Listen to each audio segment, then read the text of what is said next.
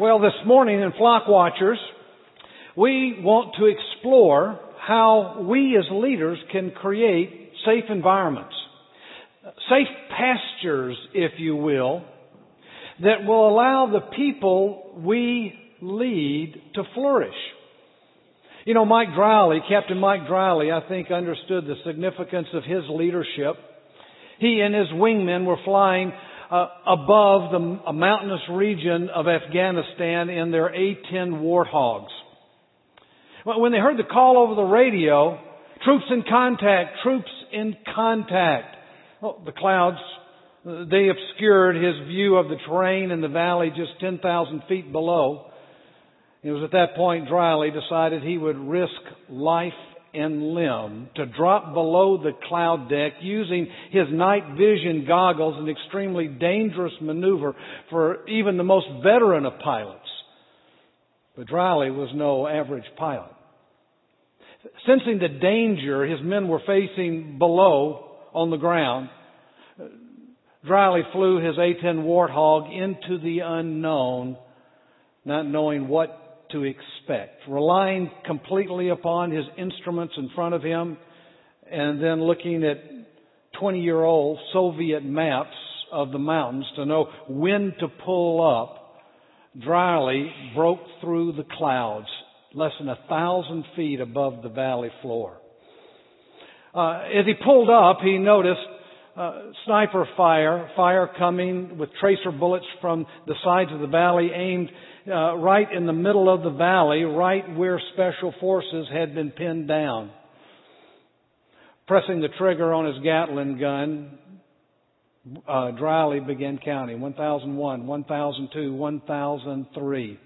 He had only seconds to pull up before smacking the mountains in front of him, and he he turned, experiencing the G forces that would cause an average man to lose consciousness, in order to make a second run. But he heard nothing over the radio. I mean, was, was the radio operator uh, killed? Or, or was the Special Forces team completely wiped out? Or worse yet, in the dark of night, had he actually wiped out his own men? The silence, he said, was deafening. And then came the call. Good hits. Good hits. Keep coming. Keep coming and keep coming. Drowley did. As he turned, he started another pass, counting to keep from hitting the mountains in front of him. And then he banked again and started another run and another and another and another until he was completely out of ammunition. He took his A-10 Warthog, aimed it toward the clouds to rendezvous with his wingman who was circling above. He started to debrief him on what had happened. He said, Oh, never mind, just follow me. And the two A-10 Warthogs flying just three feet apart, wing to wing, disappeared into the soupy clouds. When they broke through on the other end, they started their run. Uh, this time, Drowley did, uh, this time Drowley did the counting, 1001, 1002, 1003, and his wingmen laid down the fire. That day, 22 men went home safe. Because of the actions of Mike Drowley, there was not a single casualty. Now, Mike Drowley risked life and limb so that others might live. He didn't do it for a performance bonus.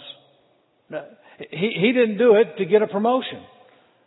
He, he wasn't even expecting an award at the company picnic. So why did he do it? Well, for Drowley, it was easy. His actions came out of an environment, a culture ingrained in the lives of men and women in the military, a culture of service brought about by an environment of cooperation and trust with one another. When asked, why did you do it? Drowley said, oh, that's simple. They would have done the same for me. Now, I don't know a CEO in America that wouldn't give his right arm for an organization full of men and women like Mike Drowley. But men like Drowley, they, they can't be hired. You can't find them. They're built. They're the natural result of building the right kind of culture. Now that's what we want to talk about this morning, the right kind of culture. And it's part of what's been covered in the book, uh, The Way of the Shepherd, we've been looking at for the past several weeks. So whether you're a, a leader of a family, a leader of a, a sports team, or a leader of a Fortune 500 company, one principle a leader has got to embrace in order to develop a healthy culture is that he has got to make sure his pasture is safe. In other words, a good leader creates an environment where people can flourish. You know, the military has understood this for a long time. Uh, they, they have learned that when people are forced to defend themselves from dangers outside the organization, that organization becomes less able to face dangers from within. In other words, if you don't feel supported or secure at work, there's no way you're going to give your best for work. Fact, it was Marine General George Flynn who was asked General, what makes the Marines so great? And without hesitation, he said, Oh, that's easy. Officers eat last. In other words, I'm, my men aren't there to serve me.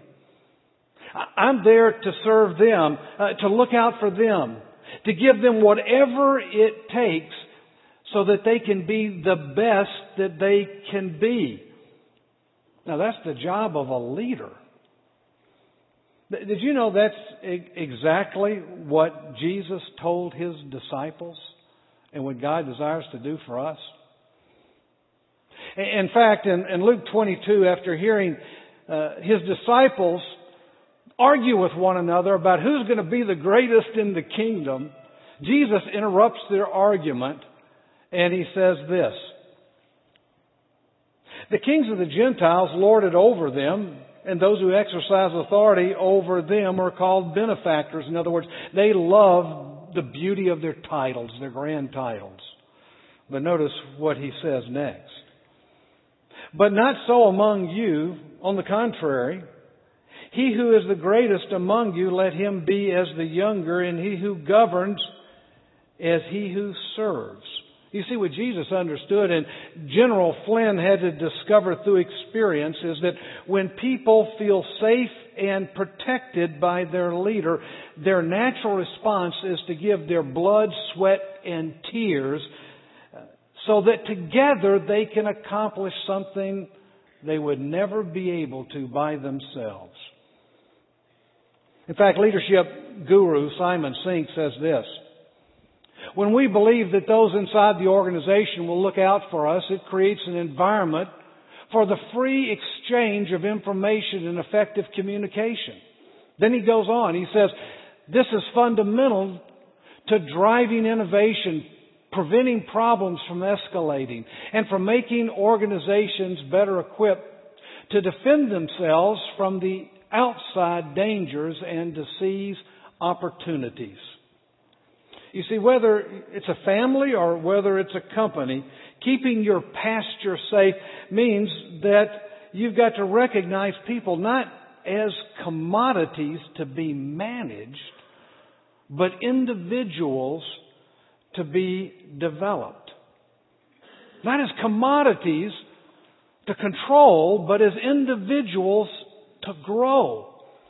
You know, that's exactly the way God sees us and approaches us. In fact, you can see it so clearly in Psalm 23, a psalm you might be familiar with. In fact, in this particular psalm, God is called our shepherd. Notice what he says. The Lord is my shepherd, I shall not want. He makes me lie down in green pastures. He, he leads me beside still waters. He restores my soul. Did you notice the care and attention the shepherd gives his sheep there in those short verses? Did you know sheep don't, don't rest easily? That's why the psalmist says, He makes me lie down in green pastures. I mean, it's because sheep are easily alarmed. They're easily put on edge. They're easily made nervous. In fact, in a panic, a sheep will a group of sheep will just run over one another, trying to get away from whatever has startled them. In fact, Phillip Keller, in his book, A Shepherd's Look at Psalm 23, says this. Even a rabbit suddenly bounding from behind a bush can stampede a whole flock. One sheep runs in fright and a dozen will bolt with it in blind fear. Not waiting to see what frightened them, the, the shepherd then has to corral the sheep and gently but firmly force them to lie down and feed quietly on the grass that's beneath their feet. And, and Keller goes on to say that it's only the shepherd that can actually get his sheep to lie down, to rest, to relax, to be content. It's because the sheep have learned to trust the shepherd because they know the shepherd knows how uh, to create a safe pasture. You see, when a shepherd uh, enters a mountainous region where he wants his sheep to graze, he doesn't just release his sheep uh, into the grass. No, he, he pins them up first and he goes throughout the entire area checking out the surroundings. He's looking for any kind of poisonous weeds that the, the sheep would be tempted to eat and he ends up bending over and pulling those. I mean, he surveys the entire area looking for anything that might be toxic to his sheep. But while he's looking for weeds, he's also checking the pasture for small holes. They can be burrows uh, for a type of viper. This viper lives below the surface and if disturbed will come up as a sheep is grazing just above his burrow and strike the sheep in the nose and the bite is painful. It can cause inflammation, even death at times. And so the shepherd will be pulling weeds and looking for small holes. And when he finds them, he, he'll take a flask of oil from his belt and he'll pour a little bit down the hole. So when the sheep is grazing and the viper wants to attack, it can't. Its smooth body can't pass over the slippery oil in the hole. He's made the pasture a safe place for his sheep. So how does a leader in business give his people a safe pasture so they can flourish? Mean, that's the question. You know, one of the things I've learned uh, in life and through leading two different churches is that a good leader will always remove annoying aggravations.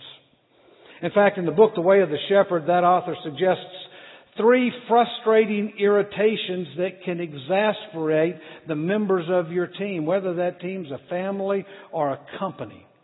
In fact, one of those is mentioned is in uh, Psalm 23 verse 4. Notice it says, Yea, though I walk through the valley of the shadow of death, I will fear no evil. For you are with me, your rod and your staff, they comfort me. I mean, one of the ways a shepherd will keep his pasture safe is to keep his sheep free from fear. Free from fear. And now, in the business world, uh, there are a lot of dangers out there. Uh, I mean, dangers from the outside of the company. I mean, it may be the ups and downs of the stock market. It, it, may be old tech, a new technology that's made old technology obsolete.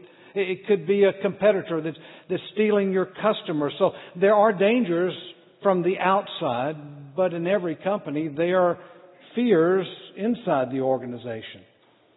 It could be layoffs that follow a bad quarter or a bad year, or it could be the fear of intimidation, or uh, it could be the fear of public humiliation. I mean, whatever it is, one of the ways you as a leader can keep your people safe is learn how to minimize their fear by keeping your people well informed. Well informed. In fact, an interesting Gallup poll was taken uh, in 2013, listen to what they discovered. They, they discovered that when leaders completely ignore their employees, completely ignore them, 40% of their employees disengage from their work. 40%. But when bosses criticize their employees on a regular basis, only 22% actively disengage. In other words, if you're getting criticized, you conclude, well, at least somebody's noticing, so you engage a little bit more. But if that leader recognizes one strength in the employee and rewards them verbally in some way, only 1% actively disengage. That shows you the power that you wield as a leader. That's the power of your words. When you keep people well informed, they begin, you begin eliminating uncertainty in the organization. I mean, even if it's bad news, they need to hear it from you first. Uh, if they are confident that when you know, they'll know, then they can rest easily and they're less susceptible to panic, like sheep. They're less susceptible to the rumors that run around the break room. In fact, studies show that nothing will destroy productivity quicker in a company than uncertainty.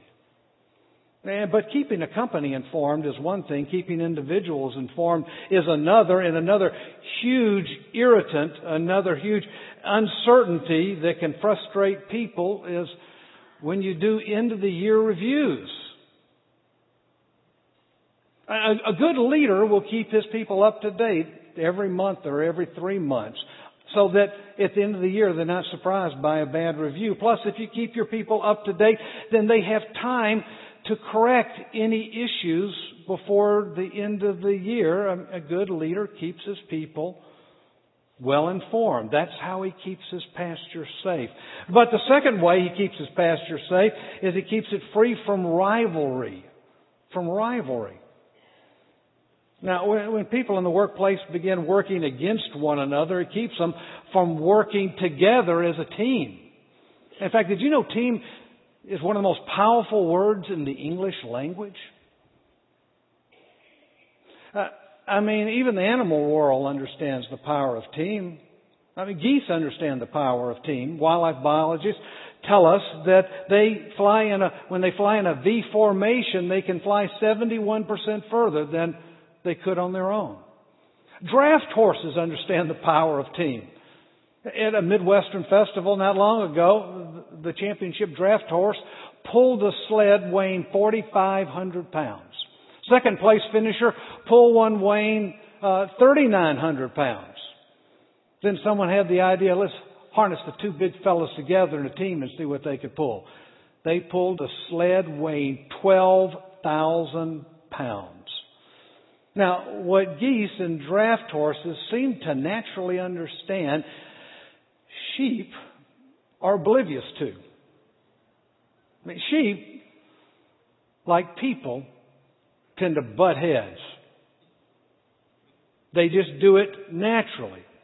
It's no telling how many companies have been brought to their knees uh, by competing employees, employees competing with one another within the organization rather than focusing on the competition that's going on outside the organization. So the question becomes how do you minimize competition within? And I want to give you two suggestions. I mean, the first is a good leader will infuse every position with importance. Every position. In fact, uh, that's exactly what Paul did when he wrote the letter to the church in Galatia, the churches there. Did you know the first century church almost split apart because of rivalry from within? I mean, they had Jews pitted against Greeks. You had slaves pitted against free, men pitted against women. And it's into that environment that Paul speaks in one of his very first letters to the churches, and he says, uh, There's neither Jew nor Greek, there's neither slave nor free, there's neither male or female, for you are all one in Christ, meaning we are all equally significant in the eyes of our leader. No one is heads above anyone else. We all have significance. Now, what Paul knew and what every leader needs to understand is that people are less likely to compete with one another when they know that their leader sees what they do having significance. And a good leader will let his employees know that they have a vital role to play and, and he'll call attention to it verbally in groups or in, in a large meeting in order to reinforce his opinion about how vital that role is. Uh, secondly, a good leader will call uh, chronic instigators from the flock. And we've all been around miserable people.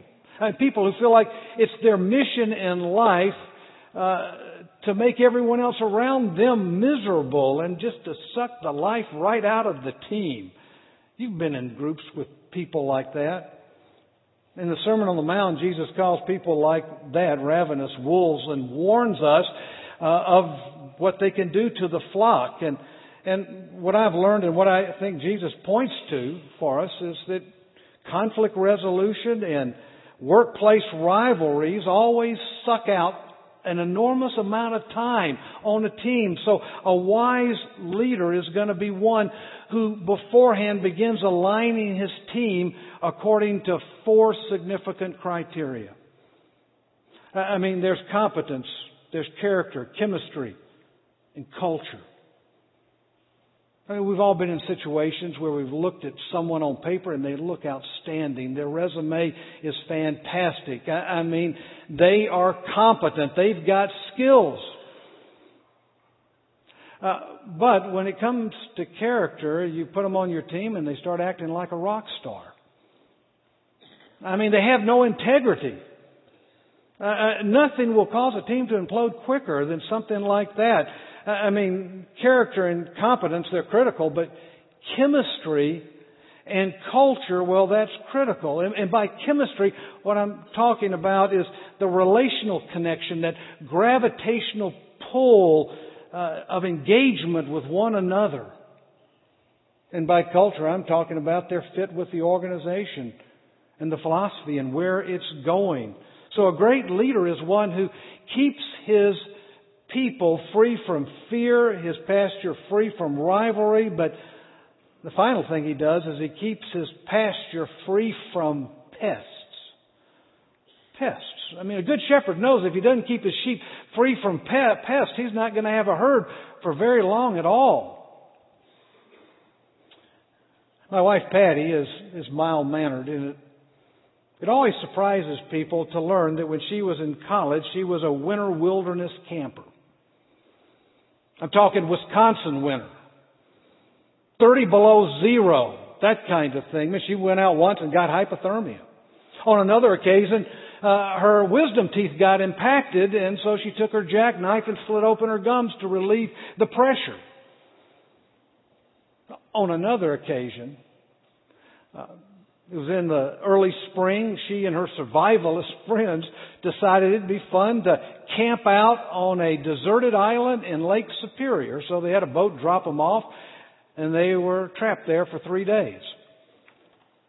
It just so happened that weekend there happened to be a hatch of black flies on that island. They kind of come in swarms. They bite. Uh, the bites hurt. They can get infected. Trapped on an island, filled with black flies. Patty said there were people in her group that were just screaming for relief. And in fact, one time she looked down at her arm. It was just covered totally black with flies. She just had to brush them off like that.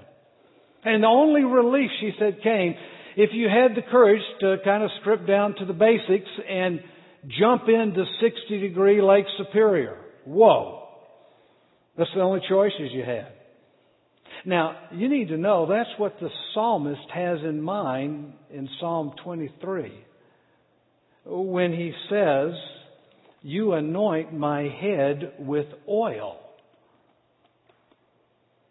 You see, in the summer in Palestine, there's always a hatch of some kind of fly. Uh, there's bot flies, there are nose flies, there heel flies, deer flies, even black flies. The, the, the flies that, that, are particularly dangerous to sheep are nose flies. Uh, they buzz around a sheep's head. They they are looking to lay their eggs in the um, soft, uh, moist membrane, mucous membrane of the nose. And if they're successful and it hatches, what emerges is a, lar- is a larva, and that will begin burrowing into the soft tissue of the nose. It creates a major, major irritation, not to mention one whale of a headache with the sheep. And, so, uh, Keller in his book describes it this way. He says, for relief from the agonizing annoyance, sheep will deliberately beat their heads against trees, rocks, posts, or bush. They'll rub them in the soil and thrash around against woody growth. In extreme cases of intense Um, infestation, a sheep may even kill itself in a frenzied endeavor to gain respite from the aggravation. So at the first sign of erratic behavior, you know what a shepherd would do in Palestine? He, he would pull out a flask of home remedy, linseed oil and sulfur. And he would go pour that over the sheep's head for protection. Then he would take that mixture and use his fingers and rub it into the sheep's nose. It would kill the larva, thus freeing the sheep from excruciating pain and an annoying pest. You know, for years in the business world, we've often thought that the higher you move up on the corporate ladder, the higher the stress. In fact, we've got a name for it. It's called executive stress syndrome. So we're not surprised when a high level executive keels over with a heart attack. And, and we've also concluded the, the lower you are on the corporate ladder, the, the lower your stress. Another, in a study done, uh, it's called the Whitehall Studies. They were a landmark study done in England a few years ago. You know what they discovered? They discovered that the link between an employee's place on the corporate ladder and stress were actually inversely proportional. Inversely proportional. The higher up you go, the lower the stress. In other words, they discovered it wasn't the demands of the job that created the stress. You know what they found out created the most stress? The lack of having a sense of control over your job. In other words, the less control, the greater, the more the stress. Now you read that study, you go, I don't know, maybe that was skewed. Well, did you know uh, in 2012, Harvard and then Stanford did a similar study. And they discovered exactly the same thing. It showed that leaders overall, high on the corporate ladder, their stress level was lower than those who reported to them. And they also discovered that the lower you are on the corporate ladder, the greater the uh, chance for uh, mental illness. So, so those who feel like they have control, who feel like they're empowered to do things at their level uh, and make decisions, those guys suffer a whole lot less stress than those who have to wait for approval, who have to do as they're told, who have to, who are forced to follow all the rules. In other words, it's the lack of control over responsibilities that becomes the fly that drive people in your organization crazy. Ever been in a room and one fly won't leave you alone? That's what they're talking about here. If you want to eliminate an annoying pest, then you've got to give your employees a sense of control and ownership of their jobs. Hey, you know what I've discovered in life? It's not the big things in life that drive you nuts as much as it is the little things, the annoying things that kind of work their way under your skin. You know, the shepherd you and I serve, he's certainly interested in the big things, uh, like loss of job or maybe a marriage that's thinking about divorce or I mean, I mean, it could be a medical report coming back from your doctor that's not very good. He's interested in the big things, but our shepherd is also interested in the smaller things. You, see, our shepherd is infinite. There's nothing so big that he can't handle it. But just like our shepherd is infinitely big, did you know he's also infinitely small? There's nothing so small in your life that it doesn't escape His attention. I mean, it could be the irritating way your spouse plays with their food or the jealousy you feel when someone else gets a promotion, just the little things. You see, God wants to be our shepherd in both. There's nothing so small in your life that your shepherd will not give you his full and undivided attention and help you walk through it. Yeah, I, I discovered the, the wonderful attention the shepherd gives even smaller things a few years ago. I'd resigned my position of a church that I'd planted 15 years earlier in Little Rock, Arkansas, and didn't have a place I was going for sure, and I felt like I, I had a need to get a better handle on my strengths and weaknesses, so I decided to take a two-day inventory in Dallas, Texas. So I drove down to Dallas to take the inventory. I planned to stay with a friend, and that fell through at the last second. So when I got to Las Colinas, I had to figure out exactly where I was going to stay that night. Now you got to remember, I lost my job a month earlier. I didn't have any income coming in, so I was being pretty frugal, and I had a coupon for a hotel in Las Colinas, a nice hotel, sixty bucks a night. So I showed up at the hotel. I talked to the, the clerk behind the desk, and he informed me. He said, "I hate to tell you this, but that's only good for the weekend, and I can honor that tonight. But tomorrow night you'll have to pay the full price." I said, "What was it?" He said, "150 bucks a night." I'm going. I I can do better than that. I know I can. So I, I excused myself and I left and I went down the road to find another hotel. Well, I found a Marriott, Marriott Courtyard and I went in and it was 150 bucks a night. Another hotel, 150 bucks a night. So I'm starting to think, you know, I need to go back and probably lock in tonight at 60 bucks and worry about tomorrow as it comes. But on the way back, I noticed a hotel across the street from this one. I pulled in the parking lot. This time, I sat in my car for a minute. And I decided to pray. I said, God, I, I know I don't deserve this.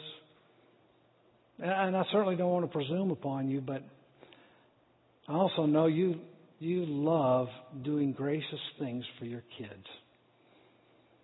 So would you, would you get me a room for 50 bucks a night? Amen. So I went in, there was a night clerk, and, and I approached the desk. I said, you know, your competitor across the street would give me a room for 60 bucks a night. Would you match that? He looked down, he kind of, mm, well, I could tell he was uncomfortable. So I said, you know, I tell you what, I, tell you what, I'll stay two nights for 60 bucks a night. How about that? He said, okay. I don't know why it worked, but it just worked.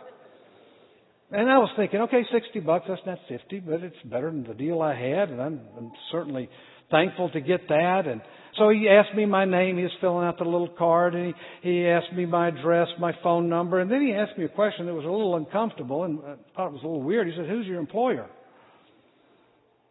Well, I wanted to be honest. I just resigned. That's a little embarrassing to say I don't have a job, and so I said, "Well, you know, I, I'm I'm a I don't have one. I am a pastor, and I just resigned from my position in a church about a month ago." And he smiled, a big broad smile came across his face. He said, How would you like a room for $49 a night?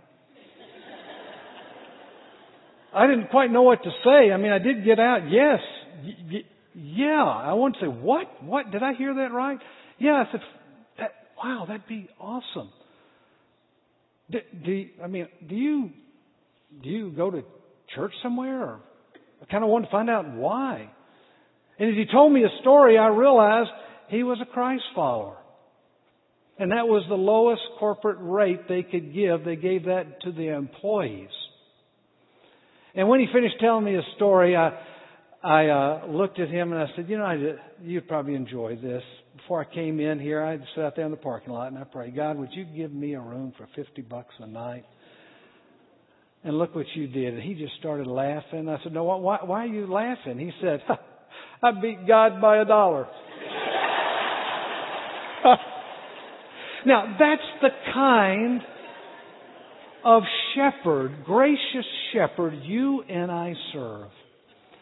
A shepherd who's aware, yeah, of the big things. but he's infinitely small and he's well aware of the little things and he loves to engage with his sheep. In fact, I'd love for you to watch the video screen to hear about a guy who found grace and restoration from that same shepherd. Watch the screen.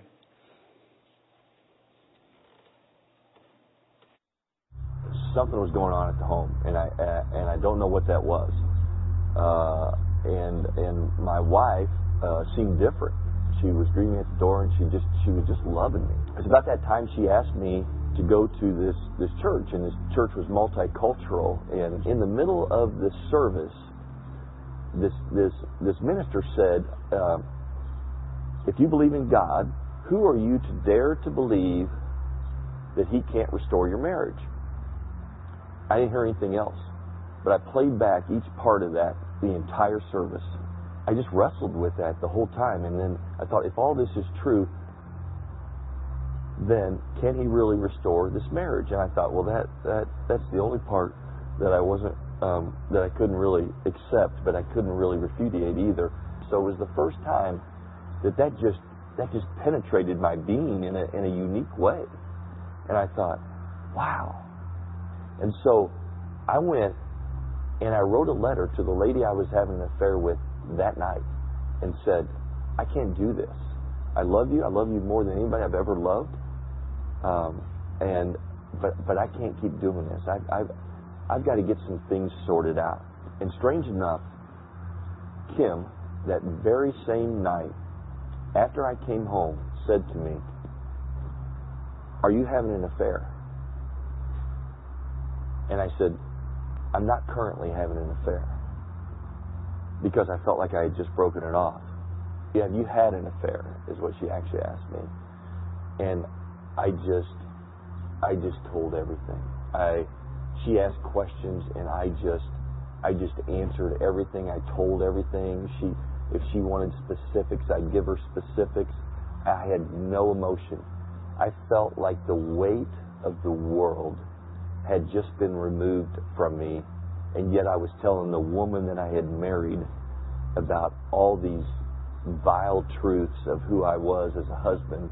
She just uh, she just broke down. It just uh, it just devastated her. Um, part of me wanted her to leave me. Um, and I thought that was probably just the easiest thing for everybody uh, was just to have her have her leave me. She got she went out and she got a lot of counsel. She saw a lot of counsel, and um, and someone asked, "Do you love him?" And she said, "I don't know why, but I do."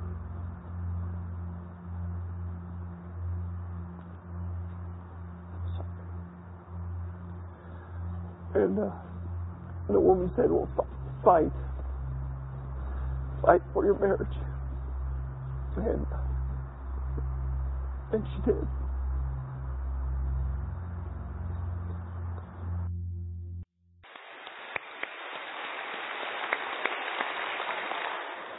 You know, we all face difficult, painful, confusing times in life. Wouldn't it be great to have a shepherd walk with you through times like that. All you've got to do is say, God, I, I want you to be my shepherd. And he'll begin moving in close, and I guarantee you he'll begin revealing himself to you. Or maybe you've been a Christ follower for a while, and you feel like life is out of control. I don't like the circumstances I see in front of me. It's as if I don't have a shepherd. I want to remind you the psalm says that He will walk us through the valley of the shadow of death. He doesn't allow us to avoid that valley, He walks us through the midst of it. And maybe for you, you just need to say, God, I'm going to quit defining my life by my circumstances. Instead, I'm going to define it by you and your care for me. And you need to lean in even further into your shepherd who will get you through whatever it is that you face. Father, thank you that we can depend upon you. That you are a kind shepherd and that you know what's best and you know exactly how to engage each one of our hearts in each situation. Would you continue to move in close and may people here who are seeking you find you as the kind, gracious, merciful shepherd that you really are. It's in Christ's name we pray. Amen. Thank you for coming, and we'll see you back next week.